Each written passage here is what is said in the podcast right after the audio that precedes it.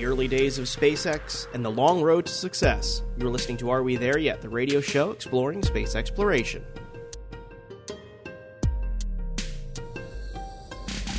Hi, I'm Brendan Byrne. From booster landings to astronaut launches, it's hard to imagine a time when SpaceX struggled. But once, it seemed like the company may never get off the ground. Eric Berger, journalist and Ars Technica's senior space editor, chronicles the company's desperate first years in his new book, Liftoff Elon Musk in the Desperate Early Days That Launched SpaceX. Starting with SpaceX's founding in 2002 and ending with the successful launch of Falcon 1 in 2008. Berger spoke with some of the earliest employees at SpaceX, along with the ringmaster of SpaceX, founder and chief engineer Elon Musk, revealing the first public glimpse of how the company almost never was and how the gritty, determined, and sometimes even reckless engineers gave it their all to get SpaceX's first orbital rocket, Falcon 1, off the launch pad. We'll talk to Berger about his reporting and how the early struggles and triumphs of SpaceX are ingrained in the company's DNA. But first, a conversation with Shane Kimbrough, NASA astronaut and commander of SpaceX's Crew 2 mission, about training to launch on the Dragon. That's ahead on Are We There Yet? here on WMFE, America's Space Station. Next month, a crew of four will ride into orbit on SpaceX's Crew Dragon capsule, launching on a six month mission to the International Space Station. It will be the second operational flight of the SpaceX Dragon spacecraft under NASA's Commercial Crew program. Shane Kimbrough will command that Crew Dragon flight. He's flown to space on the Space Shuttle and Russian Soyuz capsule, making this his third spacecraft. His mission launches in late April from Kennedy Space Center. He joins us now from the Johnson Space Center in Texas. Shane, thanks for speaking with us. My pleasure. You know, being an, an, an audio guy here working in radio, um, it's my understanding that SpaceX has recorded some audio from, from inside the Dragon. I'm wondering if, if you've heard that yet and uh, how that kind of plays into your training uh, for your mission. Yeah, I mean, we don't get all those transcripts, unfortunately, because that would be really, really neat for us. Um, they, throughout our training, they have uh, kind of the trainers have input to, um, those kind of tidbits in, in, a class or two. Hey, here's some audio you may want to hear during this phase of flight. So uh, it has been integrated nicely. Um, you know, we don't, we probably don't need all of it either. So they, they've done a nice job, I think, of getting the things that they think we really need to hear um, and just kind of interjecting that along the training flow. With a new vehicle like this, I mean, does, is that kind of helpful?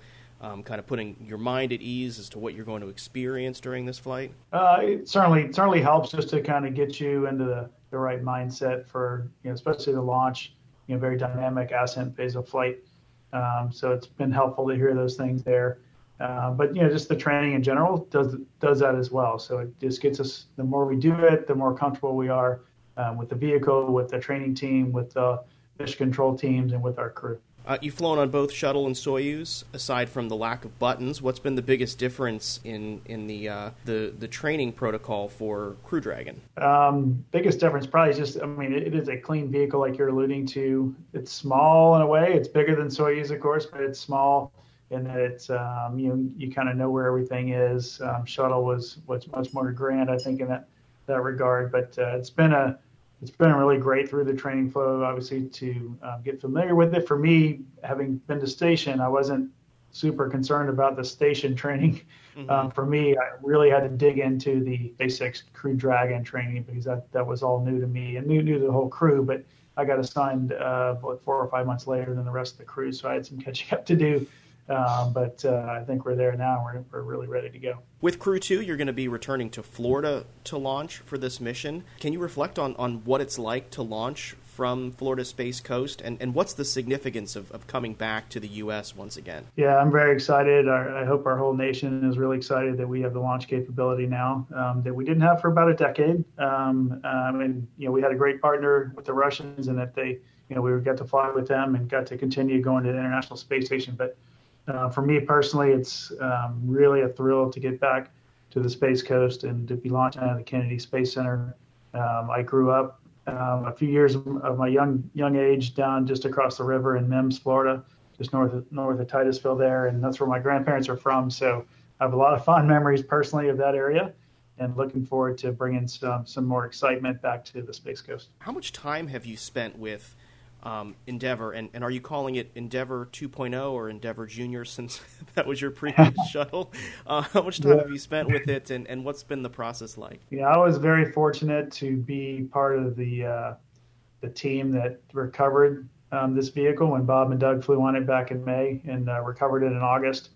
And uh, so I got to see it come out of the water, um, knowing at that time that I was assigned to this mission. So um, been, I've, that's probably the last time I saw it. Um, we're going to get a chance to see it here in about two weeks when we go down to do our crew inter, uh, crew equipment interface test, where we get to actually get in the in the capsule and and put the thing through the ringer and, and push all the buttons and do everything we need. So that'll be you know, we don't get to, to, interact with it very often to answer your question, and uh, we're really looking forward to the chance, uh, the one chance we have before launch to get in the vehicle here in a couple weeks.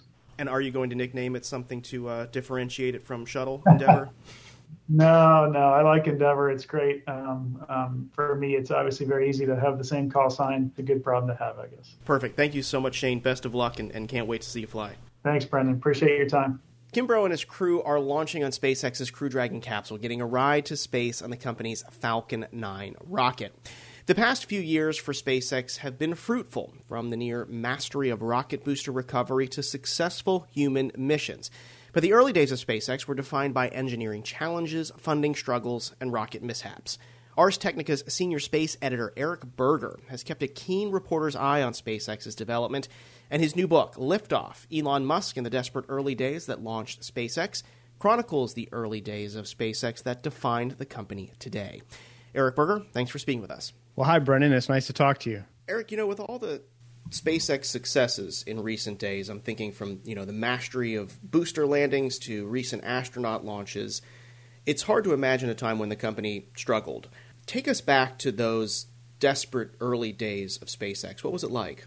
when Elon Musk founded SpaceX in 2002, he was trying to do something that no private company had ever done before. And there were a long list of other rich people with high profiles or rocket scientists with good ideas who had tried to do exactly what he set out to do with, with a liquid fueled rocket, rocket to orbit and lowering the cost of you know launching commercial satellites to space. And the fact of the matter is they overcame three launch failures. So the first rocket failed in in March of 2006.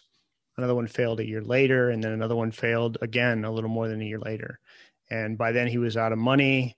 Um, they had the parts for one more rocket in their factory, and they had a matter of weeks before they ran out of money, and they had to get that last rocket to orbit in uh, September of 2008. So, you know, it's the story of of a company that although it was founded by a, a multimillionaire and Musk, still had limited resources, and it it faced a lot of hurdles that companies today don't. In the sense that you know there were no private companies launching liquid fueled orbital rockets back then. Um, and so, you know, industry didn't know how to really treat them. The military didn't know how to treat them on their launch ranges. NASA was wary of them. And so it was a, it was, it was really pretty desperate, as you say, in trying to overcome those first three failures. In, in, the book, the case is made that SpaceX's early success was fueled by that early talent that joined the company. These are these these scrappy engineers that you know built and developed things at Musk's rapid pace, and you chronicle some of the hiring in the book where you know Elon had a hand in most, if not all, of these hires. I mean, what do we know about how he recognized this talent and, and how he motivated them to move at this unprecedented pace to do things that no private company had ever done before?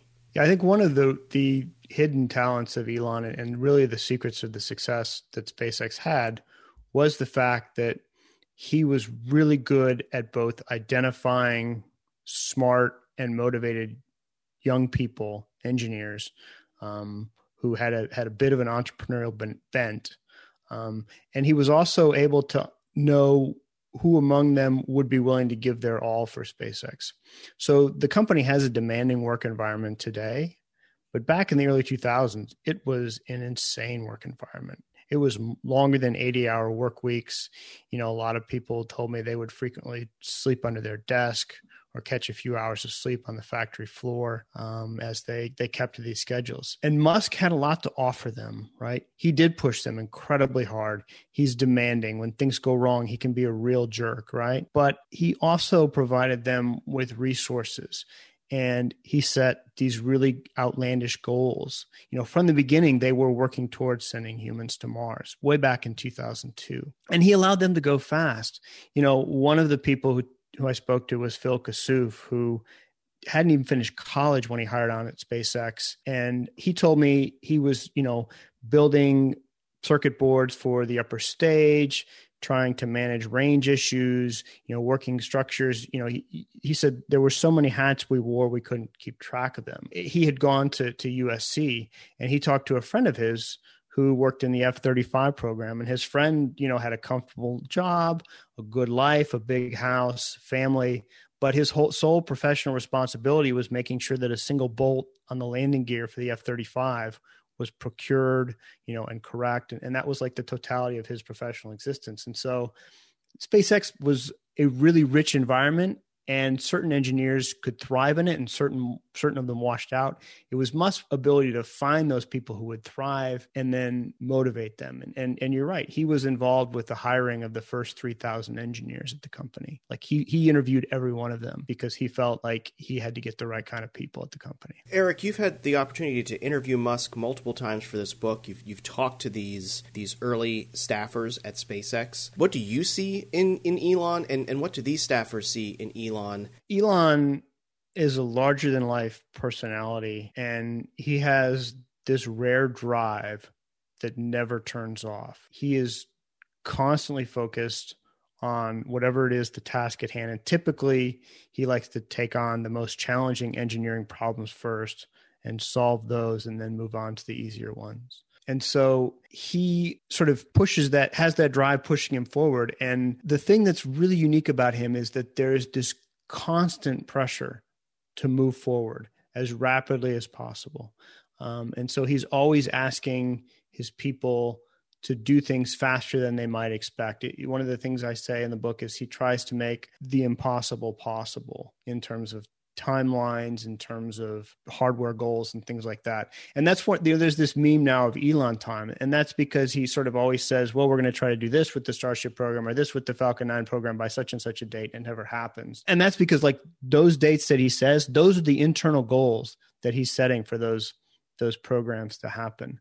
Like way back in September 28, 2019 when they did the first Starship reveal event in South Texas. You know, I was at the factory two weeks before that, and they had not fabricated large pieces of that vehicle yet. He had like a a, a literally hour by hour schedule of hardware that needed to be done and shipped to Texas and assembled to be ready for that event. And it's it's just like that never stops. It's like that kind of intensity in the company all the time. And so, you know, that burns people out. And so a lot of the early employees at SpaceX lasted, you know, half a decade or a decade, and, and a lot of them are gone now. Some are still there. Um, like Hans Koenigsmann is still in an advisory role. Um, Florence Li in the book is still there, and Gwynne Shotwell, of course, is still at the company. But a lot of the other people I talked to, like the launch director Tim Buzza, some of the founding employees of, of Chris Thompson and Tom Mueller, have, have left for a number of years because it just was such a such a rewarding but challenging environment. There's some harrowing moments um, you chronicle in the book, like I won't give too much away, but an engineer uh, diving into a Falcon booster while in the belly of a a C-17 plane there's this constant fear of running out of cash. And you reminded me while I was reading this book, this was all happening during the Great Recession when venture capital was all but dried out. I mean, how close was SpaceX coming to failure in these early days? Yeah, they were close on at least three different occasions. The first one is you referenced they had the the first stage for their fourth launch. So this is the one that had to go. They only had weeks to launch it in September of 2008. And so to make their schedule for the first time instead of shipping the first stage by boat, they they were able to procure a C-17 transport for about half a million dollars from the Department of Defense.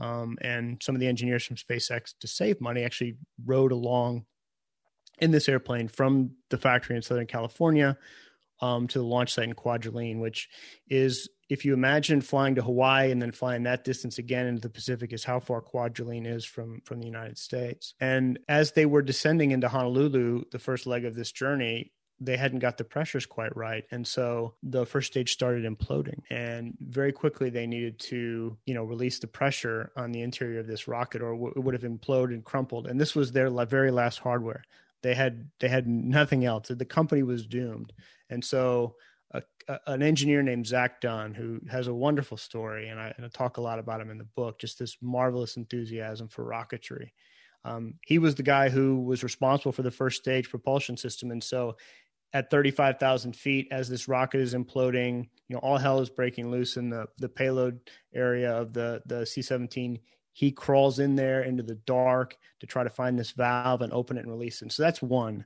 The second failure point was if that rocket ultimately hadn't launched a few weeks later successfully, they would have failed. And then finally, they would have failed at the end of 2008 if they hadn't got this large amount of money from NASA to develop the commercial resupply missions to, that ultimately led to the Cargo Dragon supply missions to the space station.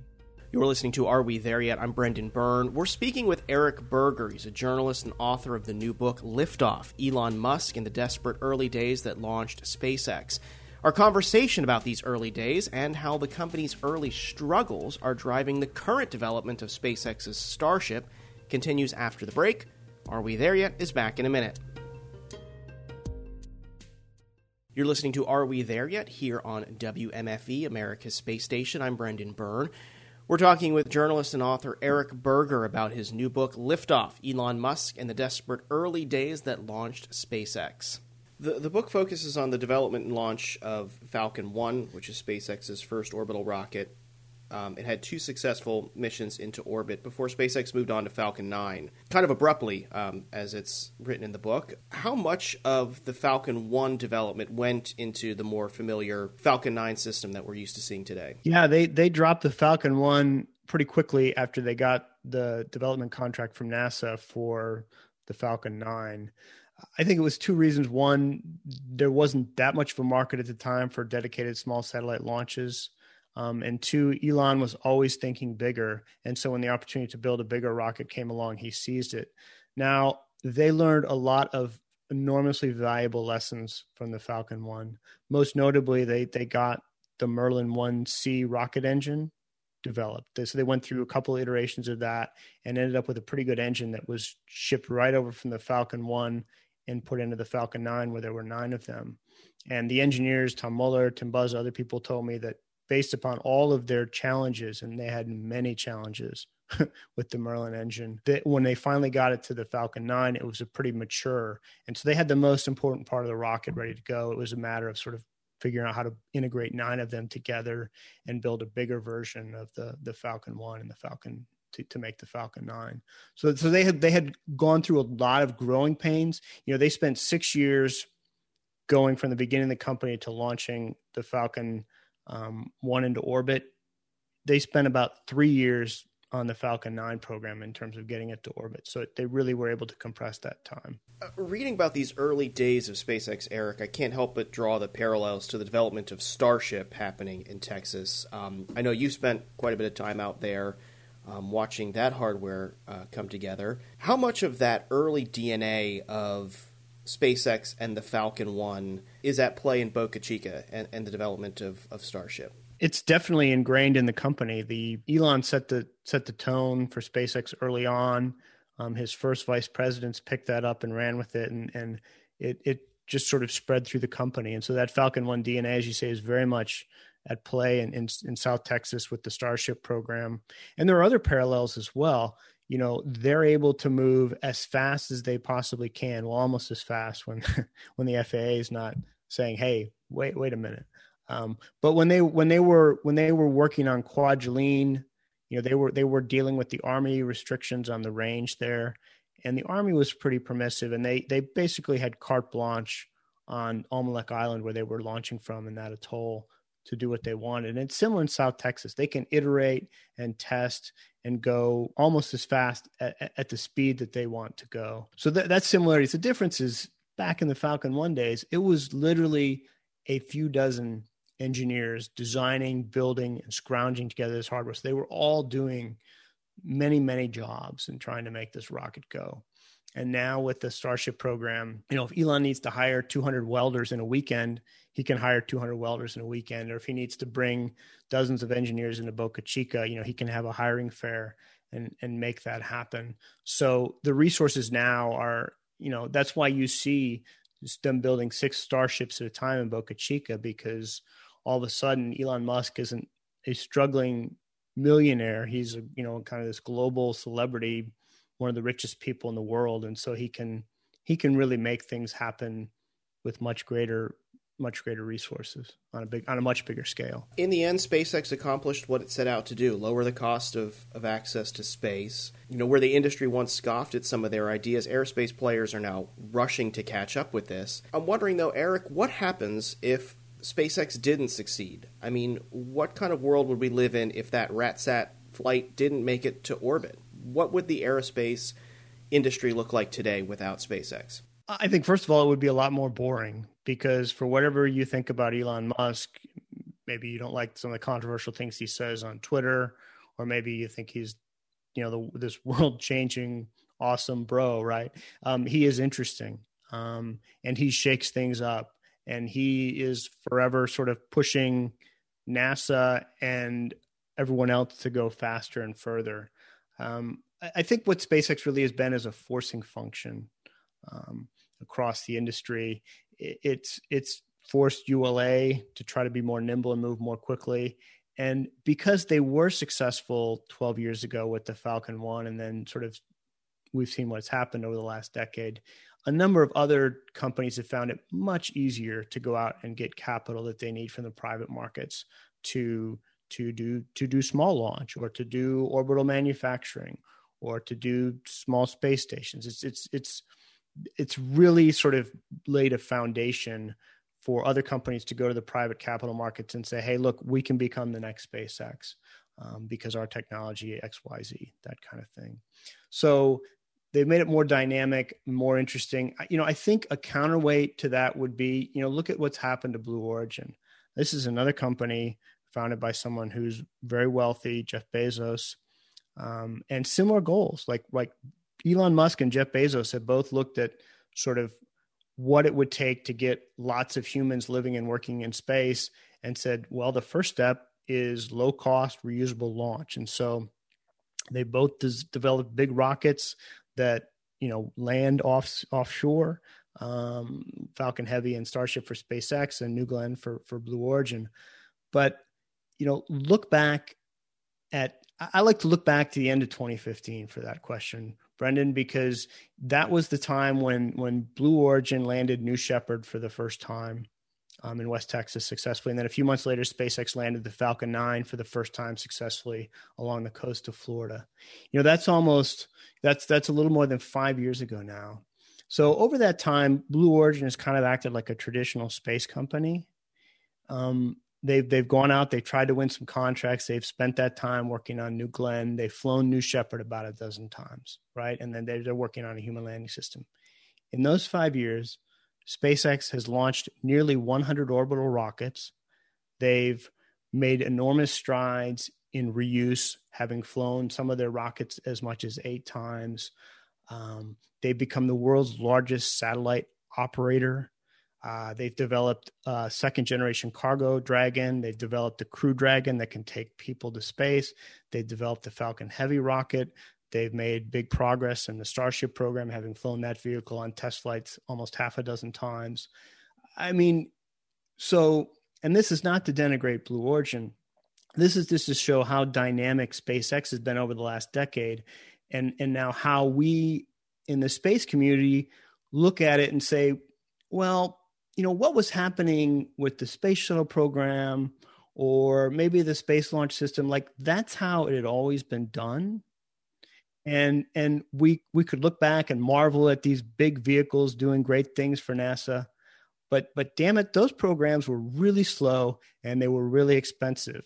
And now SpaceX has shown another way, and I think it's it's caused the rest of the industry to really try to step up its game. And so it's been really healthy, I think. Finally, Eric, you've been covering space for quite some time, um, and and with this book, you've you've had some unprecedented access to these early staff members and and uh, conversations with Elon Musk. I'm wondering if there's anything from reporting this book out or, or writing this book that that stuck with you or or or surprised you from someone who has been following this for as long as you have. You know, I think what I think what did ultimately surprise me the most is is the role that that Elon actually played in SpaceX.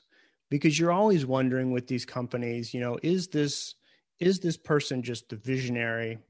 Is this person just writing the checks? You know how integral are they to the success of their company? And this is not to lionize Elon Musk but the fact of the matter is you know you go back and talk to the earliest people who worked for him you know he was in most of those engineering meetings. He was the one who was helping to make the most difficult calls. Like the buck literally stopped with him. You know, when the when the second rocket failed, this was in um, March of 2007, second flight of the Falcon 1 rocket. It was due to a problem with you know fluid moving around in the upper stage and causing it to spin out of control. And that problem had come to Elon as one of the risks for the flight, and he'd signed off on it, this slosh problem. And so he got very angry after the first flight because of a propulsion problem. But after the second flight, it was something he had, you know, he had seen the data and signed off on it. And so he, he didn't, you know, there was much less of a backlash. Like it was put your heads down, let's get to work and sort of, you know, figure this problem out. So like, you know, from in, from just, you know, providing the vision and funding, yes, he did that, but he also was helping to make the hardest engineering decisions. And, you know, he was there every day making the key hires and and finding ways to motivate his people and move them forward. And so, you know, the success of SpaceX is due to the people he hired, but it's also just due to deep involvement by by Elon at every at every step of the way. And and and one of the things I try to do with liftoff is really show examples in which you know in which that was the case that that he provided this this pressure to keep them moving forward and ultimately succeed. It really is an intimate and inspiring uh, recap of, of those early days of SpaceX. The book is Liftoff Elon Musk and the Desperate Early Days That Launched SpaceX. It's out this week. Uh, we've been speaking by the book's author and senior space editor at Ars Technica, Eric Berger. Eric, thanks so much for speaking with us. Oh, it's been my pleasure, Brendan. Thank you very much. Well, that's going to do it for this week's show. Be sure to follow Eric on Twitter. He's at SciGuySpace and look for his book Liftoff Elon Musk in the desperate early days that launched SpaceX wherever you purchase your books these days. If you're not already, be sure to subscribe to this show's podcast feed and never miss an episode. You can do that on NPR One, iTunes, Spotify, or wherever you get your podcasts. Are We There Yet? It's a production of WMFE, America's Space Station. Editorial guidance this week from Matthew Petty. Our intern is Kirk Churchill. Our director of content is Steve Yasko. Support for Are We There Yet comes from our listeners. Until next week, I'm Brendan Byrne. Thanks for listening.